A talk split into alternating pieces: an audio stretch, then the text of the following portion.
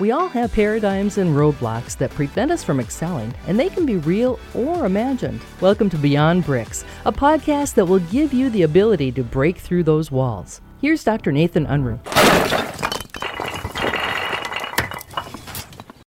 Going to talk a little bit about dopamine and what is dopamine. Let's kind of dig into that for a second. It's a chemical that's released in the brain. It's something that makes us feel good. Dr. Unruh, kind of enlighten us a little bit more about that.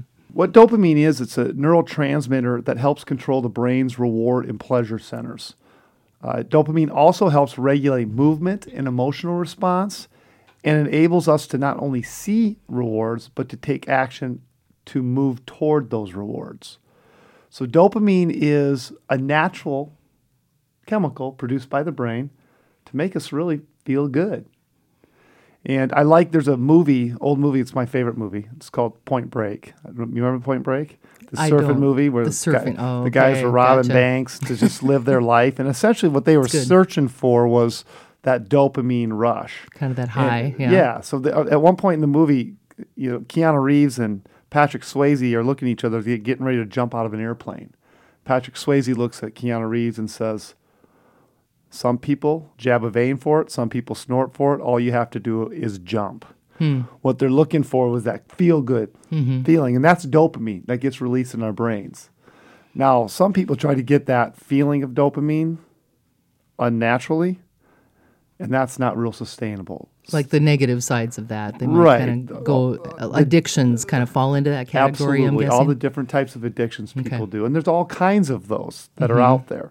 What we want to talk about this morning is how do we get this feeling of dopamine? How do we get that in- dopamine in, increase in our bodies in order to dopamize our life? Dopamize, I like the word. Dopamize our life. So Yeah. move more towards those reward and pleasure centers, and do that within our routine each and every day. And is there a way to sustain that so it isn't just like that instant rush and then it's gone and we feel empty, you know, you feel kind of deflated or something? Is there a way to kind of naturally sustain that? there are lots of different ways. And so again, to just look at, we'll go get into some of those, but looking at what the main effects are is they, and the benefits of it is that dopamine affects your mood, your behavior, your energy, and your focus. So especially when you hear focus, and especially if those people who are listening this today, how can we be more present and be more focused? Increasing our dopamine levels to get into that flow state and creating that fun atmosphere, we can be very intentional about that. So one of the things here, you know, we got to understand is high dopamine levels are produced with rewarding actions, activities, and ultimately a lifestyle of fulfillment and achievement. Dopamine will increase with certain activities when we finish tasks, so small or big. So this is one of the things that I've had to remember in my own day-to-day activities. Finish. Hmm, yeah. When you finish something, you have a, a sense of achievement, whether it's small or big.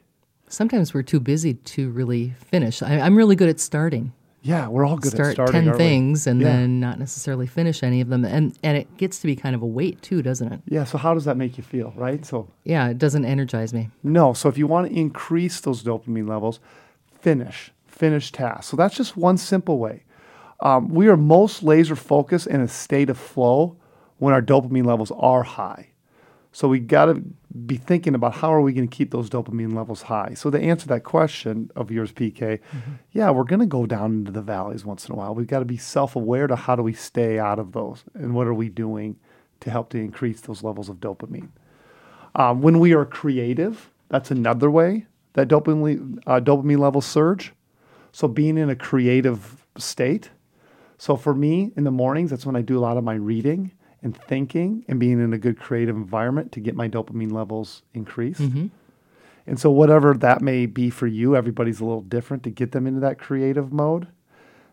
Is an, an intentional, another intentional way to increase dopamine levels. Sure. Exercise. Oh, everybody just groaned when you said Ah, that. yes. No. you know what the best kind of exercise is? Anyone that you will do. You just got to get. Consistently moving and Whatever you good. will do. So exercise is a great way to increase dopamine. Uh, and get a streak going. That's another way of increasing dopamine. So for maybe 30 days, you give up TV.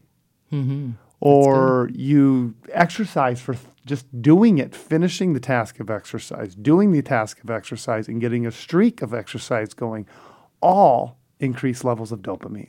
When that 30 day thing, too, is kind of the habit. Isn't that the habit time frame? It takes 30 days to cultivate a new good habit Absolutely. like Make the routine your reward. Yeah. Repetition is the good. mother of skill, good. right? So, the other thing that I really like to increase my dopamine levels is music. Mm-hmm. I Do you ever wonder why that. music makes you happy? I mean, you can be in the dumps one moment, but once you put on your favorite jam, we're swaying and shaking and dancing. People look at you at the stoplight and go, "What are you doing?" um, you know, feeling pretty good about ourselves. Uh, the reason for this is listening to music increases dopamine levels. Lifts uh, your mood, changes your attitude sometimes, doesn't it? It does. Scientists say that listening to music has the same effect as eating our favorite foods or watching our favorite TV shows. So when you are feeling down, throw on some of your favorite tunes and jam out. It's good. I like that. So all really simple things that, that we can do to increase dopamine levels. So as you look at those, what are the things that you're not doing? Do you find yourself feeling kind of in the dumps day to day? You're not excited about the day. These are just some simple things that you can start making part of your routine to increase those dopamine levels. You can find more thoughts on how to move beyond bricks at drnathanunruh.com.